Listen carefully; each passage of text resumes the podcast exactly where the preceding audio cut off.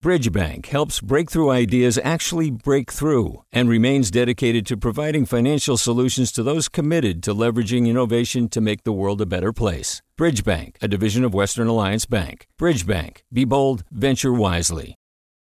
Hey, it's Avery Trufelman, host of Articles of Interest. And I've got to say, I've been a fan of KQED ever since I was a little kid and I would come out to San Francisco to visit my grandma. It was just what we'd always turn on every time we got in the car, every time we were making dinner and turning on the radio. Was always KQED.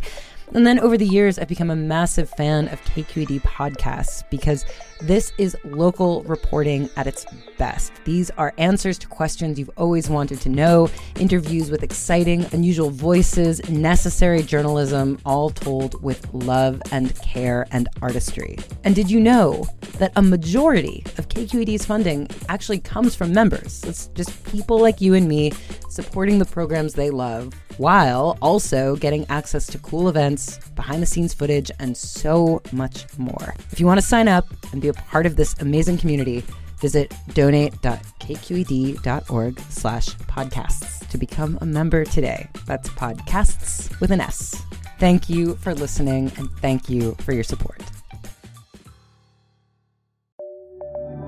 From KQED.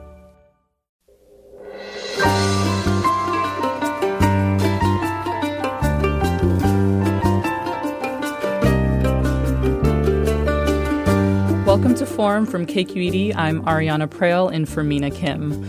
As President Trump responds to calls to end systemic racism with demands for law and order and warns of an invasion of the suburbs if he's not reelected, many Americans feel the country is deeply divided and broken. Community leader and lawyer Zach Norris attributes this division to a framework of fear that has grown between fellow Americans. His new book is We Keep Us Safe Building Secure, Just, and Inclusive Communities.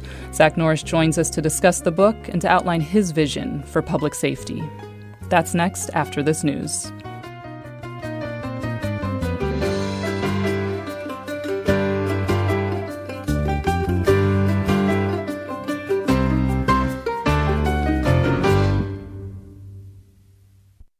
Welcome to Forum. I'm Ariana Proehl in for Mina Kim. Since protests against racism began back in May, there's been a feeling that a major shift is underway, an opportunity to root out some of the nation's long standing systemic inequities and to enact lasting change. Our guest today has some thoughts on what a more just and safe society could look like.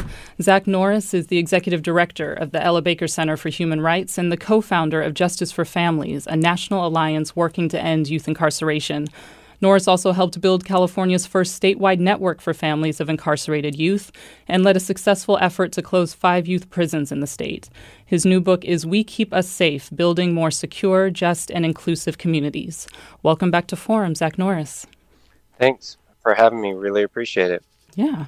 So I wanted to start out with uh, zooming out just a bit. In your sure. book, you outline that one of the ways that we got here, here being mass incarceration, extreme racial and economic inequality, us versus them mentality, is a framework of fear. And, mm. you know, seeing the federal law enforcement being deployed to cities could also be a part of that list now. How do you yeah. define this framework? How does it function? And how long do you believe it's functioned in the U.S.? Unfortunately, the framework of fear has really functioned in the United States since its inception. Uh, my grandfather's grandfather was sold uh, downriver from uh, Richmond, Virginia, into Mississippi. Um, he was boarded onto a ship at uh, seven, eight years old. Uh, while his mother cried uh, on the wharf as he was being shipped away this idea that some people are less than because of the color of their skin or their gender has been uh, engendered inside the United States since its inception. But I think a lot of what we're seeing now really accelerated the past, I'd say, 40 years. And I know the last four years have hard have been hard, but I think the last 40 years have led us to where we are. Legislators effectively took a wrecking ball to our economy and our society um, making possible the ruin we find ourselves in. And, you know, if we want to ask ourselves what happened, well, we allowed the ongoing scapegoating of communities, um, black women to be described as welfare queens, their children to be described as super predators. And when the wrecking ball came to remove uh, welfare supports, it didn't just hurt black folks, it hurt black, brown, and white folks alike. When the prisons were built up and br- built up and built up in California, we had 23 new prisons built from 1980 to 2000 and just one new university. And that hurt all folks. It hurt black and brown folks, black and brown people first and worst, but it really created the environment where uh, we saw uh, a real um, uh, decimation of our social safety net and an expansion of this criminal dragnet. And so now we have, you know, 53 cents of every federal dollar goes to military. And, um, you know, the lion's share of resources in every city and county across the country go to policing and probation.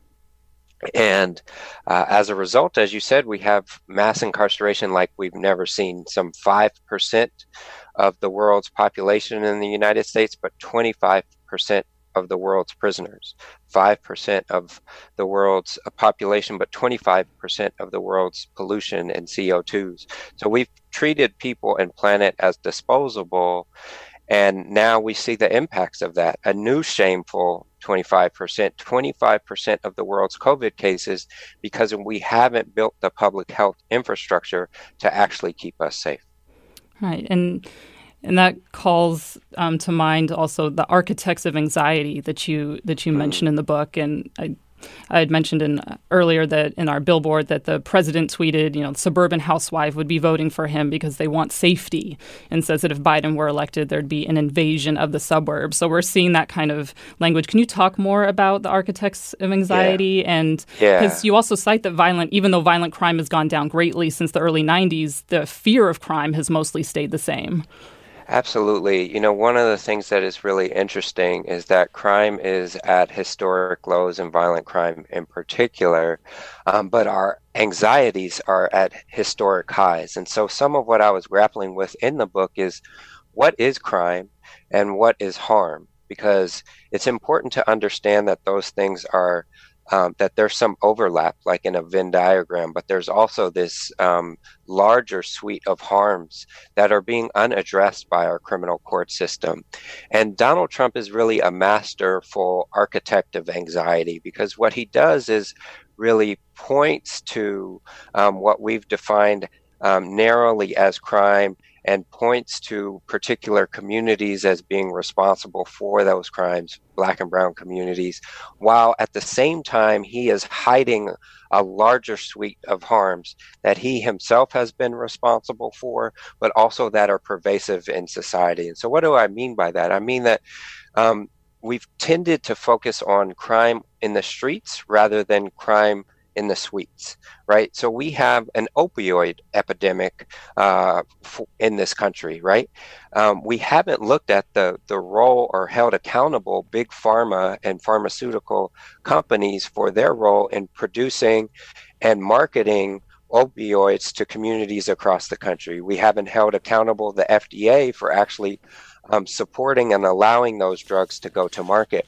And so that's an example of the way in which crime in the suites of power are often ignored. Meanwhile, folks on the street corners are put away for selling those same, uh, same or similar substances. And so this um, dynamic really, for me, is indicative of what I think we need to now understand as two different visions of safety. One is a he keeps us safe lie of we of would-be dictators. And those um, persons are the architects of anxiety. They say you know don't tr- don't trust it's they do what abusers do effectively. This is an abusive lie because what do abusers do? They say don't trust your neighbor, don't trust your girlfriend, don't trust your mom, only trust me. All the while, they're actually causing the harm in the house. Um, and similarly, Donald Trump has said, don't trust your neighbor around the corner, don't trust your neighbor at the border, don't trust your neighbor in distant lands. Even though those folks want the same things for their families that we want for ours. And meanwhile, he, he is hiding the harms of inequality, hiding the harms of climate change, and using even a global pandemic to, to run the same playbook of scapegoating entire communities rather than really addressing fr- front and center what should be seen as a public health issue with real public health solutions. So, this He Keeps Us Safe lie really makes us actually less safe. And you say in the book too that the answer to safety is always closer rather than farther away. What do you mean by that? Yeah, I mean the the book is called "We Keep Us Safe," and the reason I titled the book We Keep Us Safe is because I wanted people to not think about the term public safety, but to really um, remember what a, a time when they felt safe. So if I ask you to remember a time when you felt safe, oftentimes what I hear from people is I, I feel safe in my faith community, or I feel safe around my partner, or I feel safe around my family, be they biological or chosen, oftentimes safety is about relationship. It's about being held, having the resources we need, um, and being held accountable. So, like when my grandmother would hold my hand, and I can remember fondly the way she held my hand with two hands, one hand just kind of grasping my hand, and the other hand she would just tap my little fingers. And it was this reminder that she had my back. She had my back. Um, so that I could do well, but also if I did something wrong, she would remind me of my errors and and help me to do better. And so we've really lost that sense of relationship when it comes to safety. We've uh, instead invested in an idea of safety that is about separation, that is about removing the so called bad guys and putting them very far away. Meanwhile, we know that people who are put in prisons more often than not come back to their communities. And if they are, are, are coming back worse off, that is actually worsening a cycle of poverty and incarceration. So, really, um, what I'm trying to lift up in this book is that we can adopt public health approaches to public health issues. And by doing so, really create greater safety for each and every one of us. And that sounds like that fits into this culture of care that you mentioned, especially, and that's a beautiful image of you, the child with your grandmother, um, just getting the image of like a culture of care. So, what does that look like kind of embodied in a society, especially yeah. in contrast to the traditional approach to crime and punishment, for example? A- absolutely. I want to give you an example, which is the story of Richmond, California. Um, around the turn of the century, right here in the Bay Area, Richmond had one of the highest per capita murder rates um, in the country. And in 2005, the city council had dis- declared a state of an emergency. The, the whole city was up in arms about what to do. Um, parents didn't feel like they could take their kids to the park. Uh, shopkeepers were closing shop early. Um, and folks are like, what are we going to do about this? Um, DeVone Boggan had run the mentoring center in Oakland, and he pro- proposed somewhat of a novel solution. He said, um, I want to create a fellowship program for the 30 young men who the police have identified that they believe are responsible for these homicides. Now, they couldn't make the case for a variety of reasons. The police could not. He said, I want to engage these young men. And what he did was what no other solution had proposed, and that was actually talking with these young men. He said, I want to offer you daily positive contact in the form of mentorship, travel opportunities to get outside of the Bay Area and outside of the, the iron triangle that has defined um, your experience for so long. I want to um, also, you know, provide you with a monthly stipend so you have some money in your pocket to support yourself and your family. And of course, you know, the, the media caught wind of this really early on, and the questions DeVone got were like, wait a minute, you're paying people not to shoot each other? Um, and he got a lot of pushback, but the results, early results were promising. And so the city stuck with this program. And the remarkable thing was that um, these young men, when they were offered these travel opportunities, to go outside of California, they were told that if they went, they had to go with young men from rival neighborhoods. And so, through that experience, um, really the walls between them came down and the world in front of them opened up. And not just for these young men, right? But for the entire city of Richmond, because this meant that mothers and grandmothers could now take their kids to the park. And shopkeepers were taking their um, keeping their their stores open for longer. And so the city manager really described how this really reinvigorated the economic life of the city as well. And so for me, that is an example of what it looks like when we move away from a framework of fear that is based in suspicion, that just sees uh, people responsible for violence as the problem, rather than really looking to the root of what's causing that violence and actually seeking to transform it and interrupting cycles of poverty, incarceration, and violence. And so I there's another story that you mention in your book that's in Richmond, but first I want to go to Michigan and then bring it back to Richmond. You mm-hmm. might know what I'm mm-hmm. alluding to. Um, so you've been involved with working to end youth incarceration for more rehabilitative practices. And I wanted to, to get your thoughts on the recent case in Michigan where it was 15 year old Grace had been in a juvenile justice um, or juvenile detention facility since May for skipping her school's online coursework. Um, and just for our listeners who might not be familiar with the case, ProPublica reported this week that Grace's case is officially closed. She was released um, at the end of last month. Um, but prior to release, the judge had denied a motion to release her sooner and was highlighting previous violent conflicts that she'd had with her mother as the reason for detention. And the mother had actually notified a caseworker that Grace wasn't following the terms of her probation, but she was looking for help and support for her daughter because um, Grace has ADHD. And this story really struck a chord and got national news attention, demonstrations. And it struck me how similar the story is to one you tell in the book about a young man named Durrell. Can you speak to Grace's case and also share a bit of Durrell's story and how you hope stories like theirs would go in a culture of care? Yeah. Um, you know, it's just a shameful example of the way in which this framework of fear operates because rather than seeing you know a mother who was desperately reaching out for support um, you know i have two daughters who are eight and ten years old and i think in my worst moments. Um, I would not be proud of, of, of, of either how my kids were responding to me or how I was responding to them. And here is a mom who's saying, I need some support.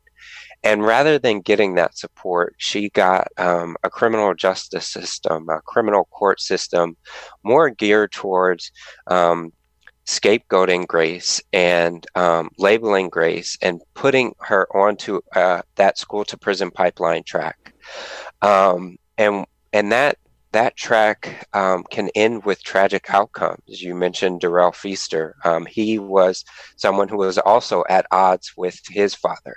Um, this is closer to the turn of the century, um, and I uh, learned about Durrell's case through his father, Alan Feaster. He um, first was just, you know, cutting school, getting in trouble. He got sent into a group home um, that was, you know, hundreds of miles from his dad.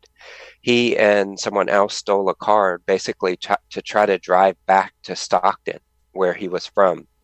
He was sent to the California Youth Authority youth prison system as a result of that car theft.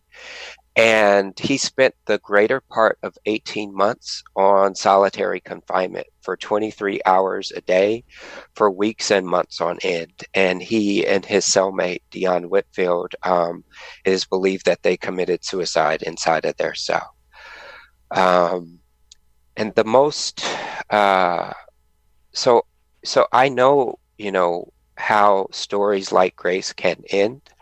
Um, I, I also know that the families who have been seen as pariahs inside of the justice system, the juvenile justice system, should be seen as partners. Because families like Durrell Feast, uh, like Alan Feaster, were fighting desperately just to stay in contact with their kids inside of the California Youth Authority youth prison system. But they were the same families who had been derided as the welfare queens and and worse. And so we launched a campaign um, to really organize those families, families of incarcerated youth inside of the California Youth Authority youth prison system. And they said, We want to close these youth prisons down. And as an organizer, as someone who had just come out of law, out of law school, I was like, wow, that's really radical. I'm not sure that we can do that. Uh, th- there was a lot of fear that I had. There was a lot of fear that legislators had of these families. But as we went back week after week and month after month, as a handful of families grew to a, over a thousand families across the state, soon legislators weren't able to ignore us anymore. And they started to listen to what we were saying that families were traveling 250 miles on average to see their kids, that three out of four young people were being rearrested one year after their release, partly because they have been subjected to these incredibly inhumane co- conditions and not pre- prepared for any kind of support upon release. And over nearly a decade long campaign, in conjunction with a lot of organizations, we were able to close five of eight youth prisons across the state of California. And guess what crime did, youth crime did during that same period? It continued to decline. And so there is this idea that when we promote human rights, we um, undermine public safety, and actually the opposite is true when we promote human rights, we actually enhance public safety. And that's what we uh, thankfully have started to see. And there's a groundswell of, of kind of attention to cases like Grace, like Grace's, which is important and absolutely necessary so that we can continue to close these youth prisons down and actually invest in the kinds of support that will ensure that young people are successful. We're talking about what communities can do to foster security and well being without relying on the criminal justice system with Zach Norris, Executive Director of the Ella Baker Center for Human Rights and author of We Keep Us Safe Building Secure, Just, and Inclusive Communities. And we want to hear from you, our listeners. Do you think community based changes could chip away at systemic racism and other structural problems? Do you have examples from your community you'd like to share with us? Give us a call with your questions and comments at 866 733 6786. That's 866 733 6786. You can also get in touch on Twitter and Facebook. We're at KQED Forum or email your questions to forum at kqed.org. Um, I also just wanted to get uh, your your comments on you know just what's going down um, with the state prisons and and the state of COVID um, in California. As of August 10th, 53 incarcerated people have died from coronavirus. Um, the majority at San Quentin and the prison in Chino. And the calls are growing louder. You know that a criminal justice sentence uh, or a criminal sentence shouldn't mean a death sentence. Just want to get your thoughts on that briefly before the break. Yeah, I think it's uh, really shameful that we have um, people imprisoned in the state of California, many of whom are our elders who have been in prison for decades, who have already health conditions that threaten their health. And rather than expediting um, uh, and really drastically reducing the number of people in prison, we've seen um, insufficient efforts. We've seen um, uh, a continuing public health crisis inside of prisons that is allowing COVID 19 to effectively be a death sentence for folks inside. Um, and I believe that um, there are so many folks inside of our prison system who should be seen as assets, who could be coming out to mentor young people, who could be coming out to support um, uh, in building a public health approach to safety, whose wisdom is desperately needed in, in streets in Oakland, um, in streets across uh, across California. And so we have been pushing the governor um, to uh, use his power and to to actually release people, to ensure that people who have uh, you know just a, a, a pittance of time remaining on their sentence are are let free, and we haven't seen enough uh, as yet, and we will continue to push until um, we actually uh, see the kind of change that is necessary. More with Zach Norris, Executive Director of the Ella Baker Center for Human Rights, after the break. You're listening to Forum. I'm Ariana Proehl and for Mina Kim.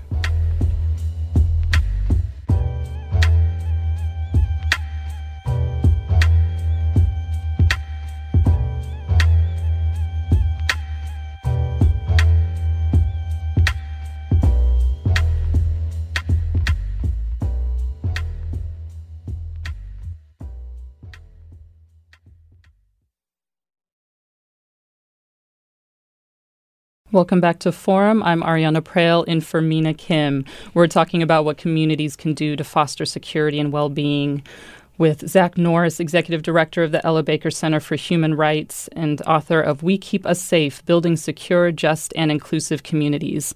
And we're also talking with you, our listeners. So let me welcome our first call, Rosemarie from Livermore. Hi, Rosemarie. Hi. Hi, what's your comment or question for, for Zach? The comment is um, is certainly that hearing Mr. Norris talk about a culture of care and essentially to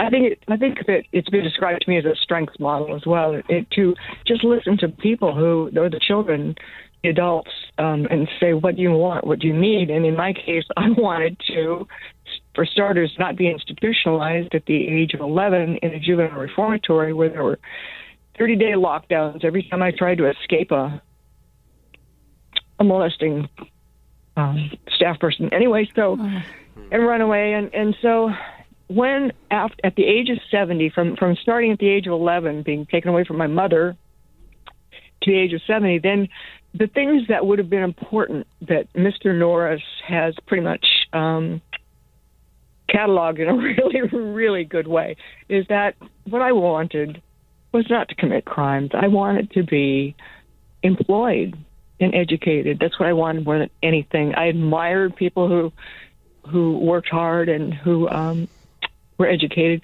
but I couldn't get there. And so, from the age of 11 to 17, it's that's how long it took. And I had one social worker finally. All these institutions that I cycled through with the 30 day isolation, no running water, no toilets. At any rate, after all of that, she said, Rose, this is what you need. I'm going to get you a social security card because you keep saying you want to work, you want to work, and you want to be independent.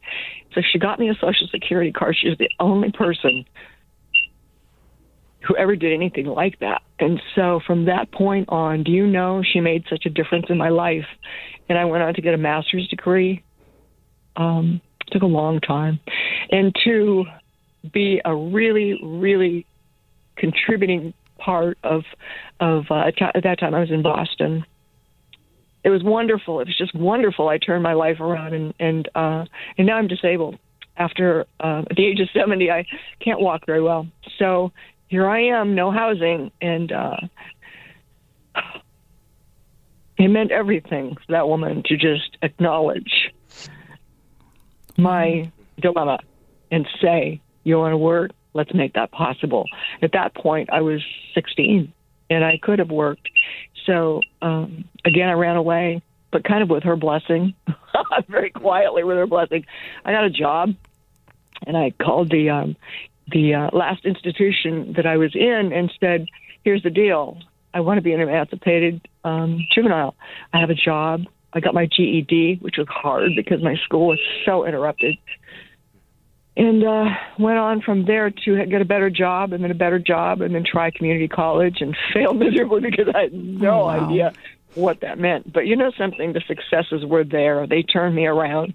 He's right. He's absolutely right. My God, just offer something that is is offer up something that is that plays to the strengths of the individuals who um, yeah. are feeling pretty, pretty Thank you. disenfranchised. Thank you so much, Rosemarie, for sharing your story. Zach Norris, do yeah. you have any thoughts you want to share? I just want to also thank you, Rosemarie, for your courage um, and coming on and calling and just your determination. Um, I think that you're uh, absolutely an inspiration um, and uh, appreciate the call. I couldn't agree more. It's just like when I talk with um, families, when I talk with young people, uh, too often they're like, where was this attention uh, for me when I uh, uh, was uh, struggling? um, before I was struggling. And so the, the kinds of supports that you describe, I think, are just absolutely uh, necessary and, and should be the status quo. All right, let's go to another caller. Michael in Oakland is next. Michael, welcome. Hi, thank you very much. Um, I really wanted to talk briefly or uh, promote briefly a book that was written by a, a man who started uh, in the California Youth Authority. Of course, he started earlier than that. I mean, he graduated into the California Youth Authority, and he wrote this incredible book. It's called "I Cried, You Didn't Listen," and uh, it chronicles his experiences growing up in the youth authority in the 1950s and early 60s and it really lays out the kind of uh, practices and thinking that led to, of course, his uh, almost entire life spent in prison, very few times out. I, I befriended him early on because I, I'm a writer uh, in the criminal justice field and still do writing workshops in juvenile halls around the state. And I can tell you that this book, I Cried You Didn't Listen, though written years ago, uh, is still very much in demand by young people locked up. Um, and uh, I, I urge everyone to read it. The writer, who, whose name is Dwight Abbott, passed away last week in the California Medical Facility in Stockton. Uh, we haven't got details on whether it was COVID related or what, what the cause was. Hard to get information from CDCR. But in any case, I, I strongly, uh, as someone who's spent a long, long time working within the criminal justice system as a, an advocate and writer, uh, I urge everyone to try to get a hold of this uh, remarkable book. I cried, you didn't listen. Great. Thank you for sharing that resource, Michael. Zach Norris, did and you have thank any Thank you for your on? work. Yeah, I just want to say thank you for doing that work in terms of uh, writing with young people inside of these institutions. It's absolutely necessary. Also, would lift up the work of the Beat Within that does similar work. Um, one of the things that I try to do in the book, We Keep Us Safe, is actually uh, imagine three different stories um, at the end of the book and how they would be different if we had adopted a culture of care instead of operated from a framework of fear. And so I hope that, you know, folks um, inside and outside find um, an opportunity to see themselves and to see others um, and see to see the difference that taking a public health approach to safety would make in all of our lives. And in the book, you quote psychiatrist Bessel van der Kolk, who says traumatized human beings recover in the context of relationships. And obviously, hearing Rosemary's story just brings that right to mind, right? And yeah. this is another area, though, where we're seeing more strain, you know, increased isolation and loneliness with the pandemic at a time when there's also increased exposure to trauma, whether it's through the videos of police killings or the other trauma of losing a loved one or a job um, to COVID how do we recover in, you know in using that yeah. that framework how do we recover within this context yeah i really saw that when i was organizing with lourdes duarte and joyce cook and ruth whitmore and so many mothers and grandmothers who were experiencing real trauma from not knowing how, if their kids were safe inside uh, California Youth Authority, now called the Division of Juvenile Justice, um, as they came together, talked with one another, um, shared their fears and concerns, and also active, got active and went to the Capitol together and told their stories to the people who had the power to make change. I saw their their lives change, um, and oftentimes I saw the young people who were involved in that campaign. Also their lives change. And so i think relationship is key to uh, recovery from trauma and can have a huge impact as we are um, active now. The governor is saying that he wants to close the remaining three youth prisons and we want to make sure that that's done right and done in a way that actually lifts up the solutions that come from communities rather than just shift responsibility to juvenile halls across the state which are really just kind of mini youth prisons. Um, so, how do we do that in the context of COVID? Um, I think that we have to use all of the tools available to us. Some of those are technological, some of those are musical. Um, you know, uh, taking a page from uh, folks in Italy and elsewhere who were playing instruments to one another. I think music can be healing. Um, and so I think w- we should not poo poo all of the ways in which young people are coming together. Certainly, we want to make sure everybody's socially distant um, and wearing masks and staying safe. But I think there's ways that you can still abide by those protocols and um, and you know share space with one another through music, um, through through um, online means and, and and and otherwise. And I've seen you know people coming out and doing um, um, demonstrations outside of San Quentin, for example, socially distant, sometimes in their cars, really calling attention to um, the fact that people are dying inside of prisons and people are dying outside of prisons. And if we don't solve COVID inside of prisons, we can't expect to solve it outside of prisons. And so, what I see in that, and people really um, risking their lives, is that it, it, to be outside is also that they are attempting to rescue humanity. Because so many of these powerful people are saying you know just go back to work go back to school. The economy is the most important. And i think people are really rejecting that and saying no our lives are the most important. And i think that's why um, black lives matter as a mantra and as a movement um, uh, convener has been so powerful. Because it's saying those folks who have been at the bottom of this caste system inside of the United States, as Isabel Wilkerson describes it, those folks' lives matter. Our lives as Black people matter inside of this country and inside of the globe. Let's go to another caller. Lisa in Oakland, you're up next. Welcome. Good morning. I just want to say thank you so much, Zach. Um, I've read the book and I really enjoyed it. Um, I have a question yeah, and I really admire the work that you've done with the Ella Baker Center, um, both from like books not bars to um, the school, school like working on the school prison the pipeline. My question is around survivors, um, and specifically, what advice do you have for survivors of either intimate violence, domestic violence, or sexual assaults who um, believe in restorative justice, however, who think that restorative justice often puts the onus of confronting their abuser fully on the victim. And what type of um, advice do you have as far as I'm a black immigrant who lives in Oakland and I've been involved in movement work for a long time. And um, you talked a lot about relationships in the book. And I found that um, where the rubber hits the road is the way that most survivors and victims deal with sexual assault is to have um, normal trauma responses, which can be very uh, difficult for people around them to, um, you know, when you tell someone you've been raped, there's a look of like shame on the other person's face, right? Or there's a like you can feel the other person's um, discomfort with that, right? And that yeah. often leads to mass isolation for the survivor. Yeah. Right? And so, especially in movement spaces, um, when people have been assaulted by other people in the movement and maybe people within positions of power, right? And when you um, speak out about people in positions of power in the social justice world, it can be very difficult to get justice yeah. because people like me, I'm black, I'm an immigrant, um, I do Black Lives Matter work. I don't believe in involving the personal state or the police. Um, but then that causes me to not look like a victim because people will say, well, why didn't you report it to the police?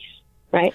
And it also makes me wary of restorative justice, in which I then have to confront my rapist who has a lot more power than me. Thank you for those comments, Lisa. Zach Norris, yeah. your response? No, I really appreciate that question and your courage. Uh, I um, don't have all the answers. I would, you know, uh, encourage you to check out the work of INCITE Women of Color Against Violence. Um, and I describe in my book um, some of the real harms that the architects of anxiety want us to uh, push under the rug. Um, and one of those real harms is patriarchy.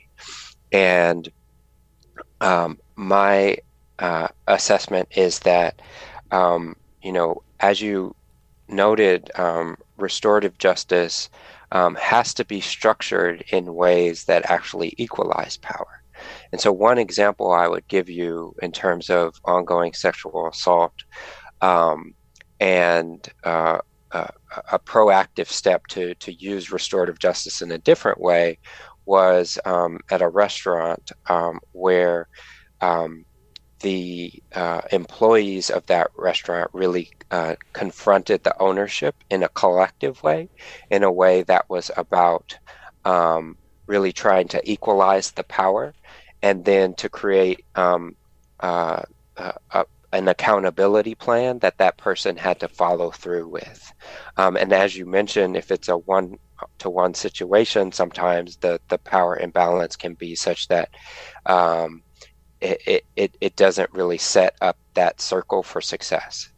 So, what I would offer is that restorative justice is, you know, and I'm not an expert, but my understanding in talking to folks who are is that restorative justice isn't really a one size all one size fits all solution, but rather that you have to really structure it such that it is um, equalizing the power and creating a dynamic where the person who's been harmed um, feels safe and empowered to participate and is really setting the terms in terms of their engagement and, and how they need the other person to show up.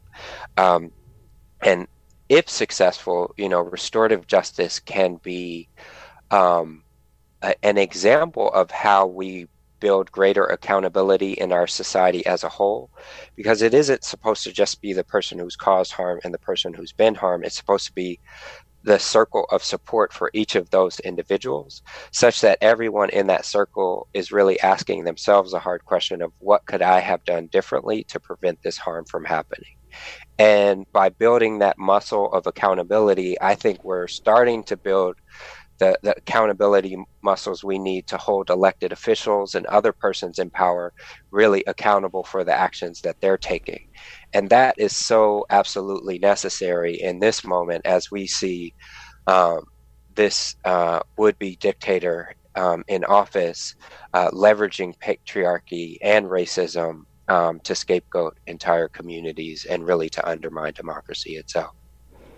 Thanks again, Lisa, for your call. Um, that's and speaking just about restorative justice and and kind of some of the meta in terms of our the the nation. You did mention r- truth and reconciliation committees in the book. Um, Congresswoman Barbara Lee has proposed legislation to create the U.S.'s first commission on truth, racial healing, and transformation. What role would a commission like that play in the larger vision for more secure and inclusive communities that you're outlining?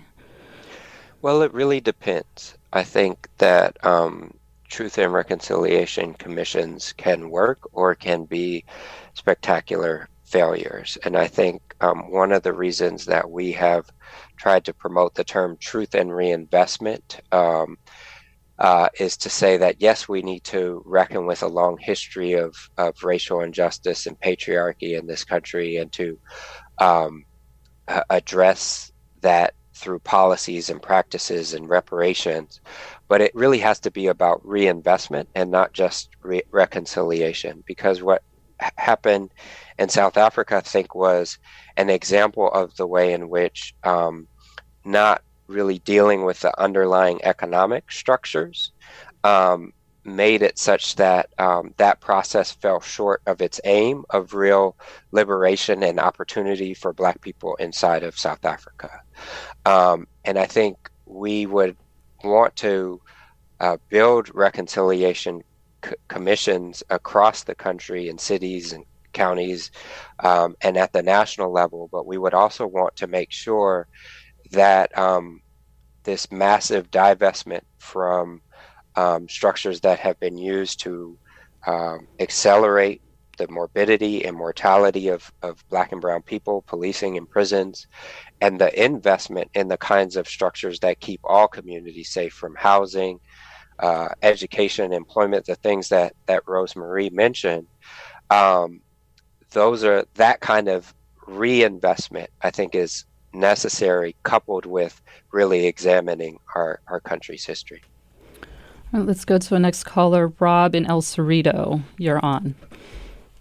Hey, thanks for taking my call. Um, yeah, my my question's uh, for your guest. Uh, you know, I've noticed that people even those that that hold a you know a restorative justice mentality, they they engage in this process of othering our incarcerated folks or, or previously incarcerated folks. Like this idea that you know there's people who commit crimes and then there's people who are victims of them, but you know I, clearly there are so many incarcerated folks who are victims of crime themselves.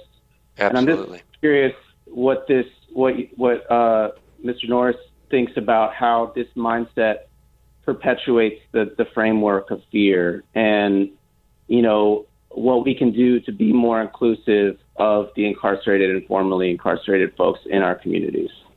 Absolutely, yeah. There's a saying, you know, hurt people hurt people, but also healed people heal people, and um, and as Danielle Sered writes in her book um, uh, about violence, you know, violence um, doesn't just originate spontaneously. It is really um, poverty is violence, um, lack of opportunity is violence, and most people who uh, assault or harm someone else have themselves been harmed and hurt.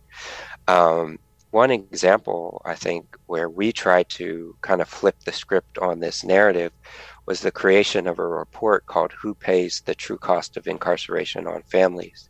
And what we did with that report is survey formerly incarcerated folks, their families, um, and really ask them about their experiences with violence. And um, over half of folks had been um, survivors of, of crime themselves. And um, that, unfortunately, you know, uh, is uh, a story that doesn't get lifted up enough, but I'm appreciative of work of folks like Californians for Safety and Justice, among others, who have organized survivors of crime um, and, and formerly incarcerated folks to really bring bring some of that work together in a way to say we all support a different vision of safety um, in California and across the country. All right, let's get one more caller in here. Shabazz in Oakland, you're on. Hey, good morning. Great, great program. I would uh, just like to um, reach back in history a little bit. Uh, we we talked about institutions, you know, uh, juvenile institutions, even educational institutions. Uh, but I think that the most important institution is one that we've left in the dust, and that is the family. And um, uh, it seems that marriage and the family has been um, just a thing of the past, and um, and I don't think it's by. I don't think it's, it's by accident. I think it's um, uh, by design. And um, Shabazz, we're getting a little bit of bleeping with your your line, but I think we we've got the the gist of the comment. Zach Norris, do you have? Yeah, I mean, I couldn't agree more. The the the the history of the country, the history of dehumanization in this country has always been intimately tied to family separation, whether that is, you know, the sale of African people as as as slaves in this country, whether that is, um, you know, the separation of families at our borders. Um, when you can isolate an individual from their family, it is that much easier to scapegoat them, to blame them, uh, to uh, call them the super predator, to call uh, the mother the welfare queen, um, and really um, to, to dehumanize them in ways that um, undermine community safety and, quite frankly, have been used as a tool by the powerful, right? Ian Haney Lopez talks about how race is used as a tool by the powerful to divide black, brown, and white people who have an interest in in the same things: uh, safe communities, good jobs, um, education for our children and grandchildren. But you know, the powerful few have um, uh, leveraged our fears of one another in ways that have allowed them to siphon incredible resources. I mean, unfathomable resources to themselves. And then, you know, in the context of a global pandemic, to say, well, your kids need to go back to school. Your you all need to go back to work. Meanwhile, they're, you know, Donald Trump's son himself is, is not going back to school and has has distance learning. So I think that ultimately this concept of uh, not concept this practice in this country of family separation has really been part and parcel of a larger othering of entire communities that really serves the interest of the greedy few in this country. So in just our last couple minutes i'd, I'd love to hear just the examples that are giving you hope in this time in communities getting this work done. I know you're also a co-founder of Restore Oakland, a community advocacy and training center, for example. Is that a model for other cities? Is there something like that already happening in other cities? What's yeah, what's um, inspiring you right now? Yeah, Restore Oakland is an 18,000 square foot um, brick and mortar vision of what we believe community safety looks like. I talked about that Who Pays report, and a lot of the uh, coverage of that report was about the problem, but we also proposed solutions in that report. It was community driven, and folks said we need housing, we need employment opportunities, we believe in restorative and transformative justice. And um, we tried to bring those things together in one space um, because we we do believe that you know sometimes we lack imagination in this country. We've been had it so drilled into our heads that uh, prisons are the, the, the archetype of, of what makes safety. We wanted to create a different vision. And just as in the climate justice movement, you know, solar panels and wind turbines and those kinds of visible, tangible things, I think, have helped people understand that a different energy future is possible. We believe the same is true in terms of safety. And so we're building out that vision. Folks like DeVone Boggan and the Richmond Office of Neighborhood Safety and so many others are are building visions of what um, community safety look like. And ultimately, we are also holding our elected officials accountable to ensure they actually scale and resource those visions. And so, one of the things that gives me hope is that there is this mass movement to move resources away from um, policing uh, and, and, and adopting a policing approach to every single public health issue in our cities and to actually moving resources to things that work. And so I describe that that Richmond program where DeVone Boggan helped reduce violence dramatically by engaging young people in a, a, mentorship program. Well, you might think that then the city of Richmond said, oh, we need to scale this up. We need to put tens of millions of dollars behind it. You might think that the Obama administration would then have said, oh, we need to replicate this in city uh, cities across the country. Unfortunately, that did not happen and still needs to happen. And this social movement um, calling for the defunding of the police and refunding our communities is what gives me hope that it will. Well, thank you for sharing your vision with us today. That's Zach Norris, Executive Director of the Ella Baker Center for Human Rights and author of We Keep Us Safe Building Secure, Just, and Inclusive Communities. Thanks for coming on today. Thank you, Arianna. I appreciate your time. Thanks. You've been listening to Forum. I'm Arianna Proehl.